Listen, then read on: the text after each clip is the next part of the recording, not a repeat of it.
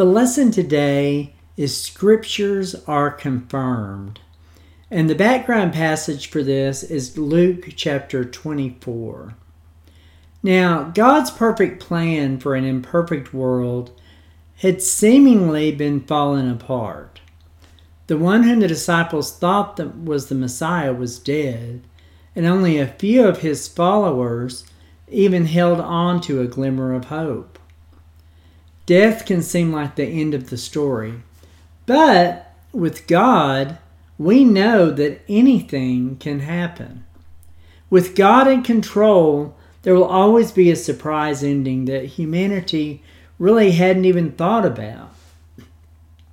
Now, God's plan was unfolding exactly the way that He wanted.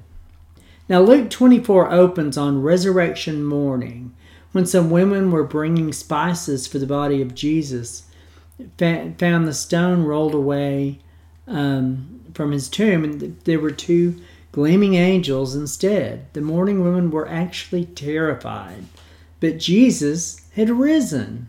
The women told the disciples who thought the, the women were out of their minds, but Peter went to see the open tomb. That same day, two disciples heading to Emmaus encountered a stranger who seemed to be completely unaware of Jesus and his tragic death. The most exciting part of the world's greatest story was actually just beginning. Now, reading from Luke 24, verses 32 to 38a. So they said to each other, Weren't our hearts ablaze within us for a while? He was talking with us on the road and explaining scriptures to us. That very hour they got up and returned to Jerusalem. They found the eleven and those with them gathered together, who said, The Lord has certainly been raised and has appeared to Simon. Then they began to describe what had happened on the road and how he was made known to them in the breaking of the bread. As they were saying these things, he himself stood in their midst. He said to them, Peace to you. But they were startled and terrified, and thought they were seeing a ghost. Why are you troubled? he asked them. So, amid a group of fearful disciples hiding in a locked room, discussing the claims of those who had seen the risen Lord, Jesus himself appeared. The lives of the disciples gathered in that room had been in chaos at that moment. And then Jesus presented himself and greeted them with an offering of peace. Can you imagine? Now, Jesus' greeting to the disciples in verse 36 was only two Greek words, which is translated peace, you. The Greek word for peace can point to peace between people, or peace within a nation, or even the harmony that keeps life serene. In the Christian vernacular, however, the word points to the tranquil peace of the soul that has been saved through faith in Christ Jesus.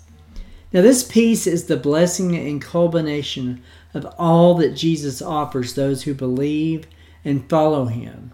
It's what he desires to continue to offer us if we will simply look to him in the midst of fear or anxiety. As Jesus offered peace, the disciples were startled and terrified, thinking that they'd seen a ghost. Not fully understanding what had just happened, they were so overwhelmed that they couldn't hear the voice of peace. Jesus then asked why they were troubled. The Greek word translated troubled in this verse points to agitation or even inward commotion. King Herod was troubled when he heard that the wise men were searching for the king of the Jews. The disciples were troubled when they saw Jesus walking on the sea. And even Jesus was troubled as he grieved for his friend and faced his own death. The disciples had been discussing Jesus' appearance, trying to weigh their, weigh their validity from a distance when suddenly Jesus appeared in their midst. Knowing their fear and hesitation, Jesus continued to converse with them explaining himself and giving proof where it was needed.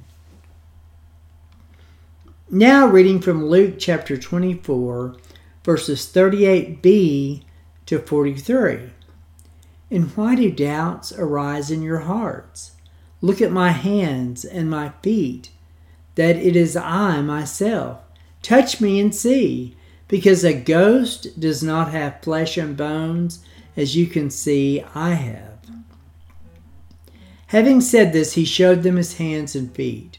But while they were still while they still were amazed and in disbelief because of their joy, he asked them, Do you have anything here to eat? So they gave him a piece of broiled of a broiled fish, and he took it and ate in their presence. now I can just imagine the thoughts of the disciples in this room. Well, this can't be Jesus. He's dead. That means either this is, is his ghost or it's not really him. How compassionate of Jesus to know our earthly, fleshly doubts and to address them directly in an earthly way by inviting his disciples to touch and see his flesh. Ghosts were not able to make such claims. Christ's demonstration of his hands and feet would have confirmed his identity. The wounds of the cross would be visible still in his glorified body. We know that Jesus invited Thomas to put his finger into the mark is proof. And when John saw Jesus in heaven, the evidence of his crucifixion was still quite visible. And that, if you want to see that passage, it's Revelation chapter 5, verse 6. Now, his resurrected body, Jesus ate at the typical food of his day. Fish was food that he and the disciples would have consumed on a regular basis. Jesus took the food and ate it in their presence. It wasn't that Jesus was hungry, rather, he wanted to confirm that he was the same Jesus, only glorified. The eating was not to benefit Jesus, but to benefit those who were watching him, giving further proof of his resurrection. As we work through our doubts, we can rest assured that Jesus is revealing himself to us through his word and the Spirit.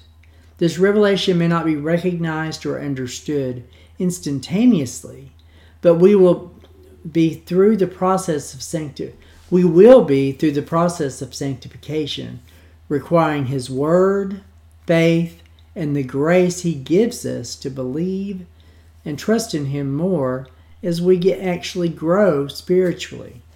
Jesus had addressed the struggle to find peace as well as the doubts of his followers. He addressed the immediate gut reaction of the disciples, but he didn't seek to satisfy only their initial panic. He planned to give them a firm footing for their deep knowledge and confidence in him. Now, reading from Luke chapter 24, verses 44 to 49. He told them, These are my words that I spoke to you while I was still with you, that Everything written about me in the law of Moses, the prophets, and the Psalms must be fulfilled. Then he opened their minds to understand the Scriptures. He also said to them, This is what is written The Messiah will suffer and rise from the dead the third day, and repentance for forgiveness of sins will be proclaimed in his name to all the nations, beginning at Jerusalem. You are witnesses of these things, and look, I am sending you what my Father promised. As for you, stay in the city until you are empowered on from high, from on high. So Jesus continued to remind the disciples that he fulfilled scripture. But like the two disciples traveling on the road to Emmaus, the disciples did not really fully understand everything until their eyes were opened. Jesus is really doing the same thing for the larger group of disciples here, opening their minds to understand the scriptures. Jesus then affirmed in verses 46 and 47 what scripture stated about him that the Messiah would suffer and rise. and repentance would lead to forgiveness in his name to all nations, as seen in Isaiah, where the glory of the Lord will appear and all humanity together will see it, which that's Isaiah chapter 40, verses 3 through 5. Now, repentance was the message of John the Baptist, and it also was the message of Jesus, but it's rooted in the Old Testament and the prophets, where God's people or the surrounding nations were called to turn from their idols and sin and return to God. Jesus told the disciples that they were witnesses. There was purpose in him, in him calling them to be his disciples from the start, and now revealing in himself, in his resurrected glorified body, having heard and seen all concerning Jesus, they were actually eyewitnesses and now were called to proclaim the good news. Jesus told them that he was sending what the Father promised. Again, going back to Scripture, Jesus referred to the pouring out of the Holy Spirit, referenced in Joel chapter 2, verse 28. After this, I will pour out my Spirit on all humanity. The word translates empowered in verse 49 is from a Greek verb that means to put on or be clothed with or be arrayed in. It's used 28 times in the New Testament, most often pointing to the literal wearing of clothing, showing how the Spirit will come upon them. The Holy Spirit would come visibly upon the disciples, but they had to wait patiently for that power. In the meantime, we can only imagine how the revelation that Jesus was exactly who he claimed to be would change their lives forever. So let's close in prayer today. Heavenly Father, we come to you and I just lift up those who are listening to this lesson, Lord, and just ask you to bless them and guide and direct their lives and their paths. Send the Holy Spirit to just touch them and, and open their hearts and minds to what you would have them to do.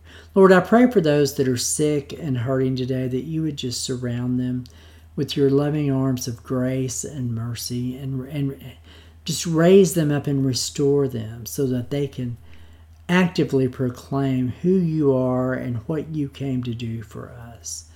And Lord, as we enter this season of Advent, I just pray that you would help all of us to focus on the wonderful gift that you gave us through your Son, Jesus Christ. For it's in Jesus' precious and holy name that I pray. Amen.